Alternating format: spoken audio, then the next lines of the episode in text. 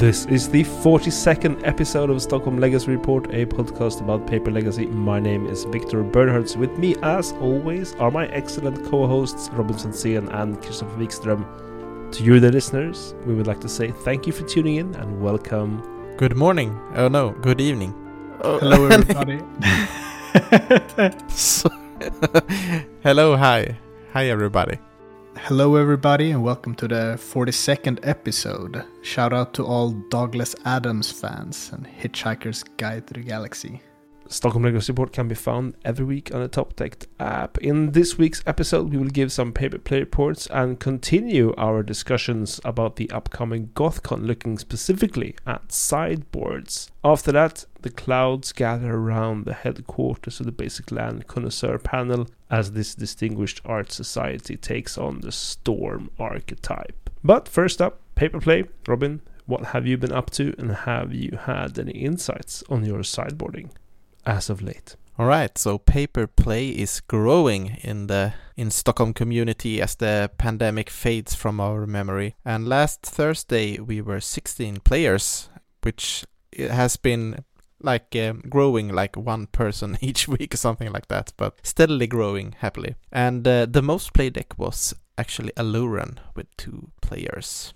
And I was playing Blastoise Stompy, obviously, my own version of uh, Kappa Cast, sporting 4 Emry, 4 Sai, 4 Kappa, 8 baubles, only 2 targets, the Foundry and the Spear, 4 Mox and only 3 Petals, 4 Force of Wills and 4 Chalices, 7 draw 2s, that is cutting one of the Thought Monitors, and then 16 lands, of course, of which 2 were Otawaras. And I was trying out my usual sideboard, but with the spicy addition of 2 Winter Orbs to beat up on the control decks that I have been struggling with. Oh, yeah. Oh, yeah. And uh, in game one, I actually faced off against Aluren. And uh, in the first match, we traded blows but then I managed to resolve a quite fast Blastoise. And uh, he didn't really have any answers. He was like holding a, a living wish, considering to grabbing one of those maces to keep it under check. But uh, he was not able to pay the the ward tax. And in uh, game two, I actually drew both of my winter orbs, but like one one is enough obviously, and I, I get to tap it with Blastoise, which is which is kind of cool to do. Like winter orb was uh, really like locking out of the game, even if he had gotten me with the Hullbreacher earlier, and so we had a little treasure chest to use. But like as soon as those mana were were over, he was not able to keep up with the tempo that winter orb was creating for me. So I think in those games where you can land an early threat or just get ahead on mana, the Winter Orbs are really good.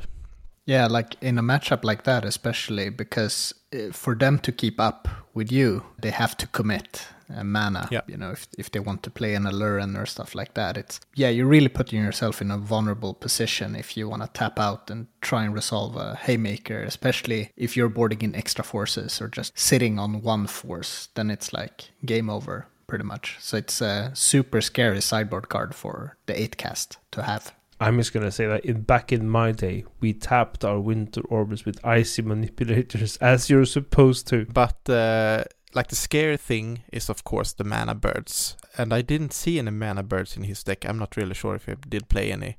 But like that is a consideration. If he has mana birds, then maybe the winter orb is not so good against that particular deck. In game two, I faced off against the Jeskai Hullbreacher deck, the bane of my Kappa cast existence, and I was not able to draw any of the sideboard cards, uh, nor were I fast enough to punish his rather like clunky deck. So he won two of the games quite decisively, I should say. So I'm I'm still like still not happy about that matchup and still doesn't really feel favored. And I think that deck is a little bit too common to like have that kind of bad matchup in your repertoire. Anyway, in game three, I face a really spicy red and black burn deck. It's like that meme, you know, when you talk about playing Bump in the Night in Burn, splashing black.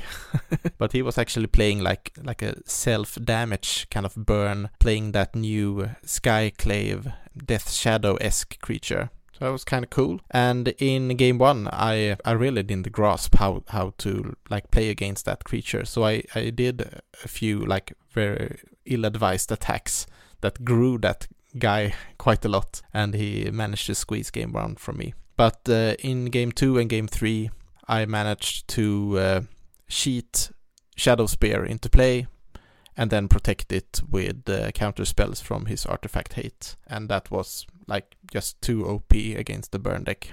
And uh, in the final game, I faced off against Christopher on his signature deck, Aluren. It was uh, really good games, but I will let you talk a little bit more about that. Some some final thoughts on on like the deck, the viability, the sideboarding, and so on. You know, there's been uh, like an event on Magic Online where you can buy a ticket and get like a, a god account and so you can use any cards. So people are really trying out the kappas now online as they have been really expensive before, but now you can like test them. And I was watching Brian Coval playing kappa on his stream and it felt like the meta game is so ready for that deck. He was facing off against white and green depths who were sporting two seeds of innocence in the sideboard. That's nasty. That's really nasty. So um, I'm a little bit hesitant if the, if it really is a good idea to bring Kappa-Cast to Gothenburg and the GothCon event because I think if people are ready for that deck, it's going to be a lot of hate, and uh, I think that people will be ready for this deck. We'll see how the rest of the testing goes, but I think I would have to prepare more for the fair matchups than I would want to do, so to say, in the sideboard to have a fighting chance in the sideboarded games. Right, how did it go for you, Christopher? I decided to start preparing for the GothCon tournament, and I decided to try to just put a 60 card Aluren together. Uh, I've been rocking the Yorion list for quite a while, but I do think that uh, the deck is just solid enough uh, with 60 cards also. I'm not really sure what is better because they're, they kind of feel like two different decks almost. But I brought a 60 card version. I can put my deck list in the show notes or in the Discord for everyone to see later if you're interested. And I started off my evening by playing against a Jeskai control player who was not playing the Days Undoing Hullbreacher combo, but rather was playing Expressive Iteration, Murktides, Teferis, and Jaces and I I lent him the Murktides that he killed me with in in round one. oh man! But it was it was uh, it was super good games. I think the matchup is a bit tricky uh, because Teferi is super annoying if you're playing Aluren, especially like you're kind of relying a lot about removal not really mattering and you having your harpy and stuff like that. But if they haven't a Teferi in play, you can't do the harpy trick with Uro as an example because it's uh, only sorcery speed, so the triggers have to resolve, and then Uro ends up in the graveyard. Uh, but also, they can just Swords to Plowshares it if they're scared of you escaping it and stuff like that. So it's super annoying. And game two, I drew two creatures. like maybe 18 cards deep or something like that. So that was a bit disappointing, but I almost got there. I was uh, really riding high on a grist uh, my homie until it got prismatic ending. Oh boo. Boo. Yeah, I know. Like Grist is, is such a homie. Grist is so good. Like can we recognize this once more? Like how amazing is this card? The fairer Oko. I can't uh, praise this card enough. I, I really love me a Grist. And um, but yeah, I did lose the first round 0-2 and uh, it was it was quite rough, but it happens. And you know, if you're playing a deck like this against a uh, control deck that also has efficient threats, uh, like Murktide. It's a very small mana investment to put something massive into play. I do play six quote unquote Strixes, but if you draw two creatures in a game, it's uh, it it might not really matter. So round two, I played a, I played against Esper Blade, and this is one of those matchups that I really do enjoy because it's it's kind of grindy, and you have to be sort of careful with your Aluren also. They do have a lot of answers. They can put some annoying creature like Kaldra to play. And this specific player is also playing uh, Skyclave Apparition, which is uh, very scary if they can cast for free and just exile your Aluren. So the games I won was pretty much by grinding him out. And uh, it's uh, one of those things where you just have to keep the Stoneforge off, tapping, a, like having the chance of putting Kaldra into play. And if they do get up to seven mana and cast uh, a Kaldra, like have your counter war about that because the rest of your cards are gonna outmatch your opponents. You just have to make sure that the Kaldra doesn't hit play and maybe not even care about the combo. It's good to have, but it's not necessary. It's one of those good. I know that I am so far ahead now that I can just play it and see if I win, but a lot of times it's it's not necessary. So I won that uh, 2-0, and then I went on to play against Maverick, this is a matchup that's just getting scarier and scarier and scarier each set. Uh, because normally, uh, the deck used to play stuff like Teeg, which uh, prohibits you from casting Aluren, which is super annoying. But you know, in time, they they might be getting cards like Skyclave Apparition. They're boarding in Chokes, and everyone's favorite new card, Boseiju, which can just uncounterably destroy Aluren, which is super scary to play against. So, game one, I do get to just grind my opponent out. I had one of those really disgusting starts with like a turn one uh, mana burn, turn two grist into ponder uro uh, something. It was just like super nasty. And my opponent was just sitting there like, oh god, what's going on? But game two, I, I thought I, I thought I had the game locked locked like locked and loaded. Like I'm not sure how how I'm losing this one. But then my opponent just tapped four mana, so I'm, I'm sitting with a grist in play. I have uh, a quattle and a bird and one insect. I'm sitting with a grist in play. I just minused it to kill like uh, I don't know, like a knight of the reliquary or something. My opponent taps four mana and puts a questing beast into play swings me for four, kills my grist, and eventually, like, I I I lose from these cards. Like they're just killing me so much faster than I can kill the opponent. But uh, yeah, game three was one of those matchups where you re- realize that you're a combo player and the opponent is not, and uh, it's a it's a combo kill. So it's uh, pretty clean, you know. I just play my things. I destroy some of his things and then I just play a lure and I had living wished for a Acererak and I drew my other Acererak. So I had the double response Acererak with a Harpy in hand. So it was just like, I hope you have removal. How many removal are you going to need for this pile? Like four? So it, it, it was pretty good. But this leads us to the last round of the evening, which Robin sent over. And uh, yeah, this is this is the co-host showdown. Yep. Because we both want to get the free one and get those some of those uh, store credits. And like it's it's a super scary matchup for both of us, I think. The thing is, I can kill from nearly out of nowhere and you have so efficient threats and card advantage and forces especially after sideboard and stuff like that, which just makes the matchup super scary. But game one, I might have taken the role or the the title as the greatest thief in the multiverse from Dack Fayden because we're sitting in this situation where I have resolved Aluren, but I did Harpy Quattle and drew down to one life, and I didn't find like Uro or a Acererak. So I'm sitting there and my hand is literally literally like double force, which I can't force and pitch anything because I'm at one. And uh, two birds of paradise, a ponder, and a brainstorm. And I'm sitting like all I need to do is untap, play some cantrips, and I'll win. So Robin takes his turn, and at this stage he has like Emry, Thought Monitor. You have uh, two Ursa Ursa tokens, which are massive, and uh, you just untap and you play Chalice on one. And I look at my cantrips and I'm like, oh man. So, anyways, he starts beating.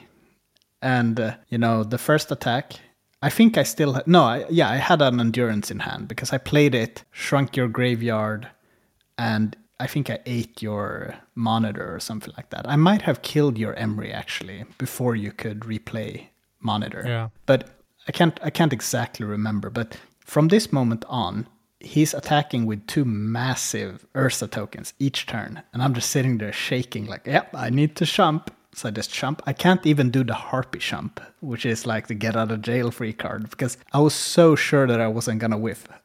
but eventually we get into a situation where like I have a I have a grist in play which is plussing each turn, but it's not producing enough blockers, not fast enough. So we get into this situation where I'm literally at one life, he has two massive Ursa tokens, and I have one Harpy. yeah, because I, I also Ottovarad a uh, Grist token, I think, to yeah yeah to, yeah uh, yeah you did to get a lethal attack. Yeah, so he he even Ottovarad my my Grist token, and this is so absurd. But you take your turn and you swing with both of your creatures, and I'm like, do or die. Cast the I'll cast the Birds of Paradise for free with a learn, and you force a will. Yeah. And I force a will back. You force my force, it resolves. I play my second bird. Yeah. It resolves. I double block. I have zero creatures in play. I take my turn and I top deck a Living Wish for Acererak. Yeah. And after that resolves, I point towards the Chalice and said, always Chalice check. Yeah. So I did the Chalice check and stole the game. Yeah. Oh. And not, yeah. And and I also like the double bluff of forcing back. yeah, like yeah, yeah, I, that's so nice. I had to I had to force back. Like my idea was I need to force back this uh, because um, yeah, then I'll, I'll, I'll definitely get a counter spell or something. Or if it resolves, like if if you just would have let it resolve and uh, just sat on your forces, that might have been the winning line. Yeah. But yeah, then you got redemption in game two. You just ran me over. like Kappa Cannoneer, like massive Ursa token. Like it was not a long game. Yeah. It was it was one of those where Kappa Cannoneer becomes like a nine nine the turn after it came in and just swings with everything and there are no real good blocks for me and it was a pretty short game so we're we're 1-1 in games and this is like the climatic final uh, game of the evening and it's the biggest non non game I've played in such a long time. Yeah. And uh, yeah, like Robin kept uh, a hand with only Ancient Tomb and a lot of baubles, and never found land two. Yep. So that was. Uh, yeah, not like you, you can't win one of those games, and it, it just sucked. Yeah, it it was like probably not a good keep but it was like five redraws or something like that. I could see a lot of cards. Yeah. And I had a great hand if I would just have drawn one mana source. Yeah, like it, it, we actually came to a situation where I was like,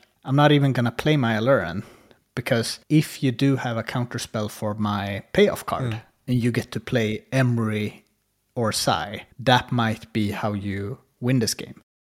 So I was just deploying like value creatures and whenever you were going to make a move, I would move in for the combo. Yeah. But we never reached that that position because you scooped like it, it, I think I was up at five or six lands due to Uro triggers and stuff like yeah. that. So it's yeah, it was a it was a pretty long game, but three one. The list felt fine, but I I'm already looking at really nice configurations uh, for my sixty card list. So, so what about the sideboarding in Aluren, uh, running up to GothCon? Do you have any special thoughts there? Yeah, so there are there are uh, like some really big tweaks that I want to look at, and one is actually cutting living wishes and cutting. I'm I'm looking at some changes. I might try Risen Reef. Uh, which is uh, an element which is just like a, a, value creature. It it also because I think my my uh, first vibe will be that endurance will be pretty good in Gothenburg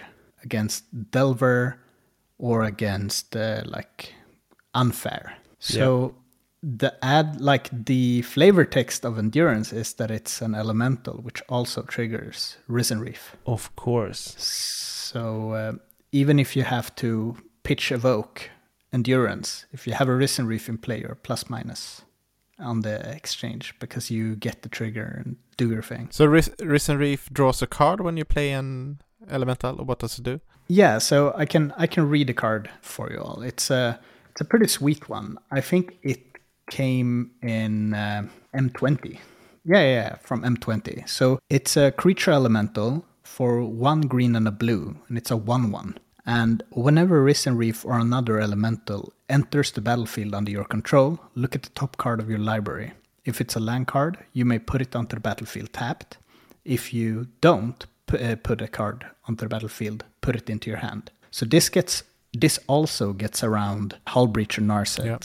And stuff like that. And uh, it kind of reminds me of Coiling Oracle. But the reason why Risen Reef might be a bit nicer is they see each other. So when you play your second one, you get two triggers uh, because they see each other. So it's just a growing and growing effect. And uh, with Harpy, that's very nice. That is very nice. I've played myself uh, quite a few Risen Reefs in Standard actually when this card was released. There was this super abusive, super mechanically abusive uh, deck in Standard with the Risen Reefs and a bunch of other cards that was just. Mm, you got to draw a lot of cards basically. Cool. Yeah, I I have had my eyes on this for quite a while, but the thing is, like, for a lot of meta games, when you're look when you're playing learn, it feels wrong to put more value into the deck because the deck is already quite like it's value air until it's not, and putting more value creatures into the deck might feel wrong. But the biggest thing I noticed playing first day and I talked about this with Robin in the car back, is it feels like you have a lot of air. And sometimes you accelerate your mana and you you get like you you climb the mana curve pretty high and then you're sitting without any mana sink, which I think is one of the biggest benefits of the 80 card version because you can always just put Yorion in your hand. You'll have a five drop guarantee, mm. you have all of these stupid abundant growths and stuff like that. You have something to sink your mana into. And I think the Risen Reef might be one of those cards that's just it's advancing your board state and drawing cards at the same time. So I'll I'll try it out, but uh, we'll see.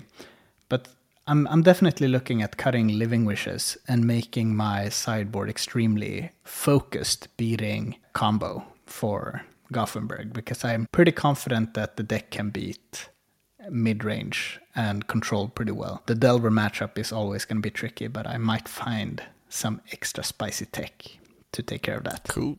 So, Victor, did you get to play anything? I had a hashtag My Legacy Dad Week uh, where I first took care of my ill daughter and then I took ill myself uh, from uh, the cold that she had. So interacting with people while having a cold is inadvisable in normal circumstances, but sort of in the world we live in now, it's a huge faux pas. Mm. Also, I was really tired as well, so I couldn't have gone even if I sort of had wanted to. But instead, I've been sort of plowing a lot of hours into uh, Slay the Spire, which is a couple of year old uh, computer game, sort of a card game, single player tower climber. Really interesting and fun game for those who've played it. If you are a Magic player, you can you benefit a lot from uh, knowing how to make synergies and stuff. So it's been um, it's almost like as a Magic player playing Slay Spire is almost like playing a puzzle game, you know, to relax your mind but still sort of hone your skills. Uh, so uh, anyone else sitting at home with a head cold, wanting to play Magic and not wanting to log on to the slog of MTG Online or the extremely expensive Magic Arena. You should uh, be able to find Slay Spire very cheaply because it has a couple of years now uh, since its release. So um, go do that. It's my advice to you.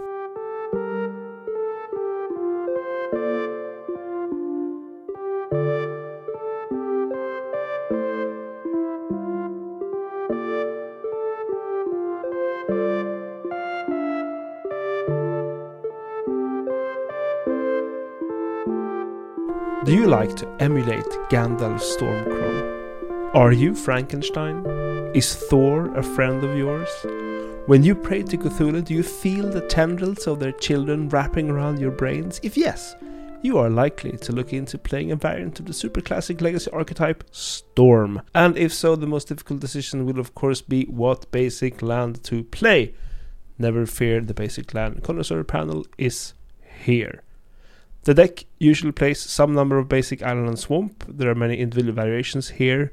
So uh, we're gonna look at primarily Island Swamp, but know that we are just trying to cover a maximum number of bases here for this this edition. We thought first of sort of should we do TES, should we do Ant, should we do sort of any of the Pauper Storm decks? Uh, I mean, this is a legacy podcast, so why would we? But so we, we've sort of gone in general Storm and Robin. You have played Storm a bit in the past, haven't you? Where are you at for this? All right, so I am really big fan of the Storm archetype. I would not say that I'm a very good Storm pilot though. It takes takes a lot of practice to be a good Storm pilot, but I have played it a little bit. I have it sleeved up, waiting in my uh, in my gauntlet, so to say. And uh, like the Storm deck of choice nowadays for me is TES. I haven't played ANT in a very long time. And uh, TES has gone from a three color deck to four color deck to five color deck and now back to four color deck again. Like we're far away from Black Belcher. Yeah. Very far away from Black Belcher. But uh, like playing so many colors, there's only one basic land, and that is a basic swamp.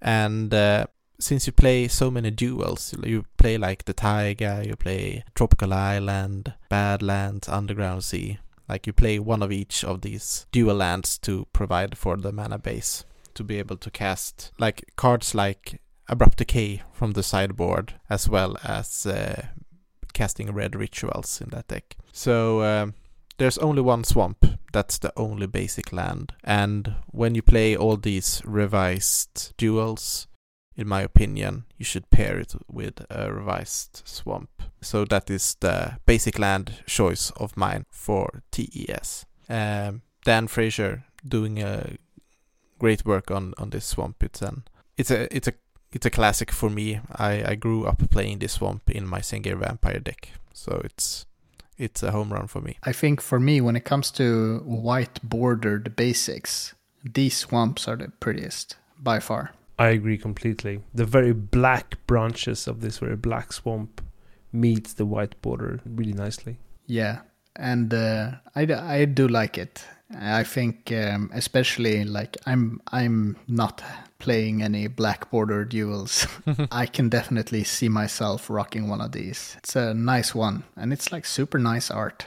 It, it'll fit together with all of the rest of the lands. And I love to sort of talk about these, of course, OG basic lands because every other basic land that's ever going to be made are going to have to interact with these lands. I mean, you're always in a dialogue with these first basics that were. And of course, I mean, they are what almost 30 years old pieces of art now. A lot has happened in, in, in style, in technique, in in what you are allowed to do, basically. But these ones still sort of they hold up. Thanks for the praise for this. I, I just like took the one that I played. So Christopher, which land have you chosen? So for me, Storm uh, is Ant mostly. Uh, when I've played Storm most, it's been Ant. But when I think about Storm, I think about Urza Saga, and I think about the home of Duress, and I think about Rain of Filth and Yawgwill and stuff like that. So I had to pick two basics from Urza Saga because I grew up with this set when I got my first starter, uh, like one of those starter kits, like with a red Urza uh, Saga Dragon or whatever it's on it the I think Lightning Dragon or Thunder Dragon or something like that. I remember going to the LGS and getting Necropotence at my first tournament against some 30 year old when I was eight. Like Storm has always fascinated me in the weirdest ways, and that's like it's it's it's very like uh, what I thought Legacy was before really diving into it. And like uh, you have this preconceived idea about it's a turn two format, and it might be, but the average game is going to be, for the better or worse, a lot longer. But uh, the islands that I picked, or the island that I picked, was Urza Saga version 335. And this might be the cliche pick, but I really love it. It's like it's a thunderstorm out in the sea. There are really violent waves. And this, like some some wizard is making this happen, I think. It's uh, it's accumulating a lot of energy and uh, I feel I feel it's very stormy. It's a very cliche pick, but sometimes the cliche cheese is gonna taste the best. And the swamp that I picked was version 340. And this is the kind of rain of filth aspect of the deck. This is where you take that person you don't really like out in a field where no one can hear you and you duress the shit out of them and then you rain of filth tendrils them for lethal. Now, I think I think this is like Storm is usually uh, when you think about it a very fast deck. When it's going off, like a lot of things are happening at the same time, and this swamp is the exact opposite. This swamp is the build up. It's the discard spell. It's the proactive ways of getting there, and it's uh, eventually what's gonna kill you. And I think I think this swamp could definitely do that. So those are my picks. What do you think? I love these picks, and uh, I, I completely agree with like how you describe Storm. I mean, it's it's actually a deck that doesn't do anything. Uh, for a lot of turns, especially A and T, and especially like the old school A and T during, say, the Miracle Top era or something like that.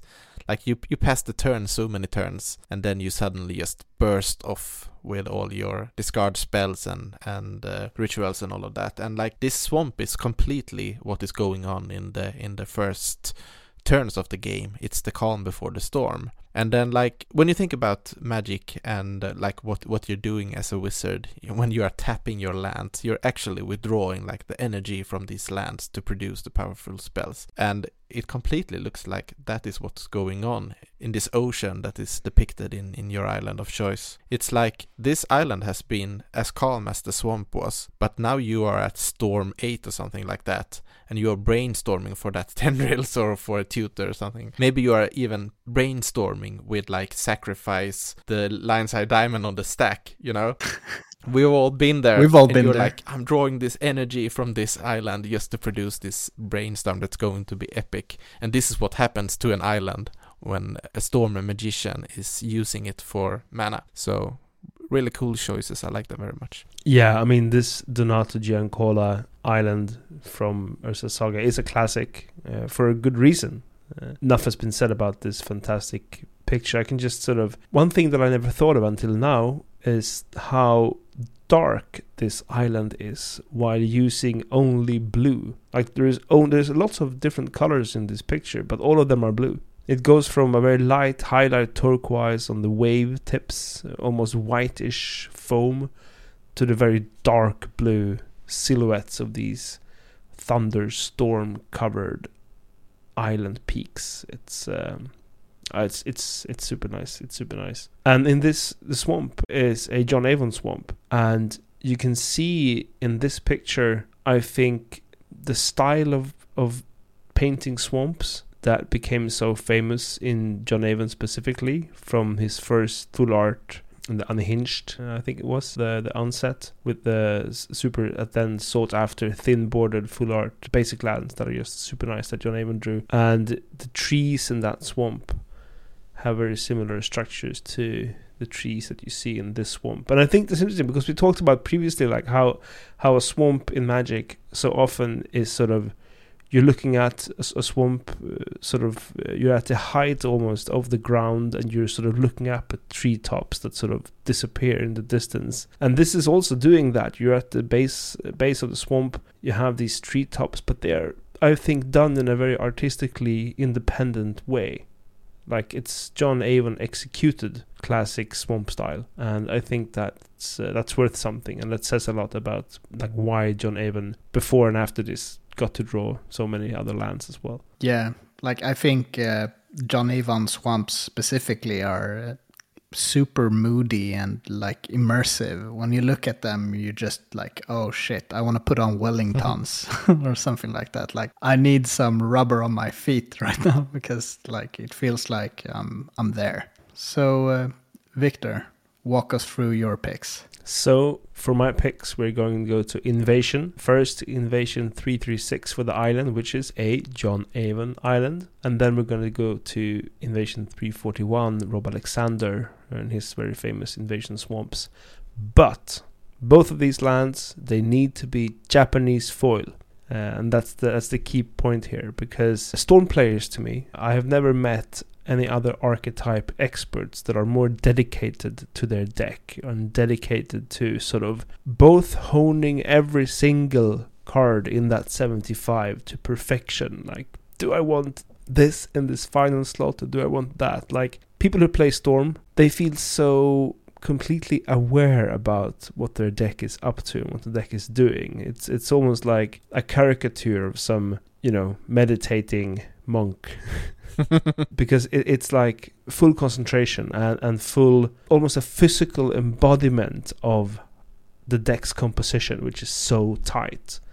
And that tightness often I would say, uh, looking at the opponents I've had in paper specifically, because this is a paper play podcast, they also really care about what type of art do I have. I have never seen such a high proportion of, of players other than Storm players foiling out their decks. Also, I have never seen such a high dedication to non-English cards. So these basic lands they need to be foiled Japanese, and then I have gone to a set that I also think a lot of in, a lot of Storm players go for invasion when they go for the lands, and but basically you can do if you're not sort of super much in love with these two particular lands you can go in my opinion for any all the way back to when foils were first printed which i think is urza's legacy. And i don't know if there are basic foils from urza's legacy. I'm, I'm unsure about that actually.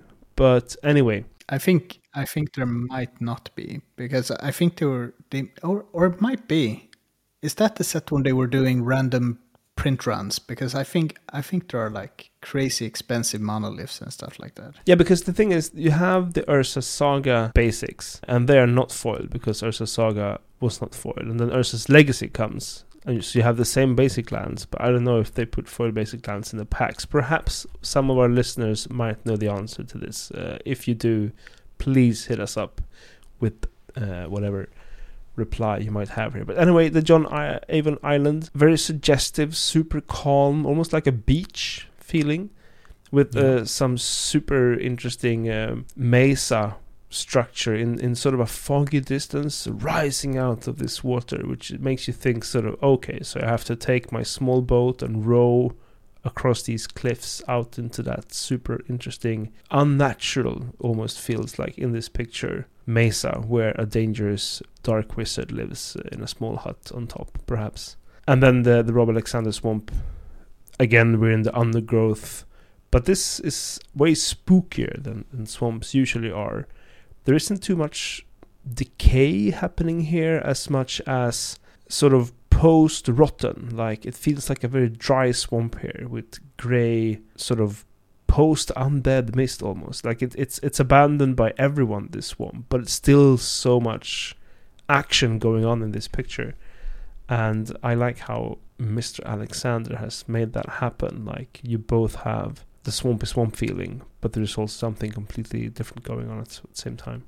What do you think, guys? I like these choices a lot, and I completely agree with the like the sentiment of, of Storm players being being being high on on pimping out the decks. I, I completely agree with that. And it's it's funny that I I'm both in the Facebook group and in the Discord channel for Storm, and uh, like so many beautiful like uh, deck pic- pictures in. Uh, in in those channels that's and i i could totally see these lands being in one of those pictures and uh, I really like what you said about the swamp. Like rotting is a, a, biological process, right? But this this looks like it's completely like the void of all biological process. It's just co- completely dead. It's like nothing, no life left in this picture at all. It's only those like the structures of the tree, but the tree is not really alive anymore. It's just there, like f- fossilizated almost. And uh, like the island is also really cool. It makes you wonder what, why is that like a big mesostructure in the background so vague. And and one one funny thought that struck me was that maybe this is what it feels like when your opponent is making a land drop.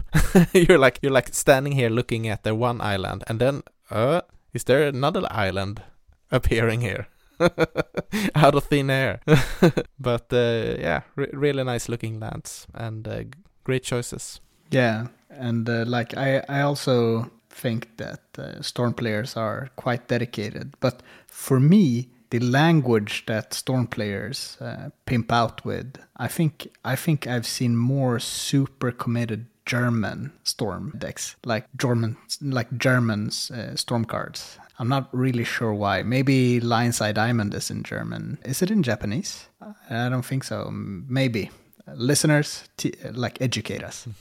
but I I definitely think that a lot of Storm players really put time and energy into finding the right fits and I really, really like this swamp in particular because, like you mentioned, uh, there's a lot going on. I kind of feel like it's a mirage or a distraction going on with the mist and the uh, like obscene tree just being there. Maybe this is the like the bait force bait ritual going on. Mm. You're not really sure like because of the fat mist and stuff like that, is this a bait ritual or should I actually force this? I think this is one of those ambiguous cards, and I, I think it's uh, depending on the storm pilot, it can really fit that person's like personality and playstyle with the deck. So it gets a big thumbs up. Actually, I'm quite sure that Mirage is the first proper Japanese language uh, set that was printed. All right. But yeah, also I, I I just speaking of storm players, there's one shout out that I want to make for a a storm pilot that's not really active anymore in the community, uh, Jonathan Alexander. And the reason why I want to bring this up is I think it's the only person that I've seen who played black bordered duels with white framed, like white bordered basics. And that's just be- beautiful. to my memory, that's the case but uh, it was beautiful. Yeah, that's a few extra like uh, win chance percentage points. Yeah. From just tilting your opponent with your lands. And and as we say, never try to confirm a story as good as that one. So we're just not gonna go down that fact checking line here. And that is all we have for this week. We hope you have enjoyed this episode as much as we have enjoyed recording it. As we always do. If you like the show, tell a friend you think you should listen. And if you want to say hi to us or suggest something for the show that we should bring up, please join the Discord server. You can find the link in the episode description. Also, if you are going to GothCon, do let us know and we'll make sure to send out some extra high high fives. In addition to the Discord, you can hit us up on Twitter at STHLM Legacy, Stockholm Legacy. We are also personally present on some social media. Robin? Where can our listeners find you? You can find me on the Discord channel. And you'll find me there as well, and also on Twitter at MonolithMTG. I'm in the Discord as well, and on Twitter under Disco Drogo. And that is the end of the 42nd episode of Stockholm Legacy Report. Thank you, Robin Sensén and Christopher Wikström. Warm thanks to you for listening. The Great Frönes has written music. You can find their work on Spotify. Until next time, remember that Douglas Adams tried to reiterate his work again and again and again, and I think that's what makes a good Magic player. So, uh, good night.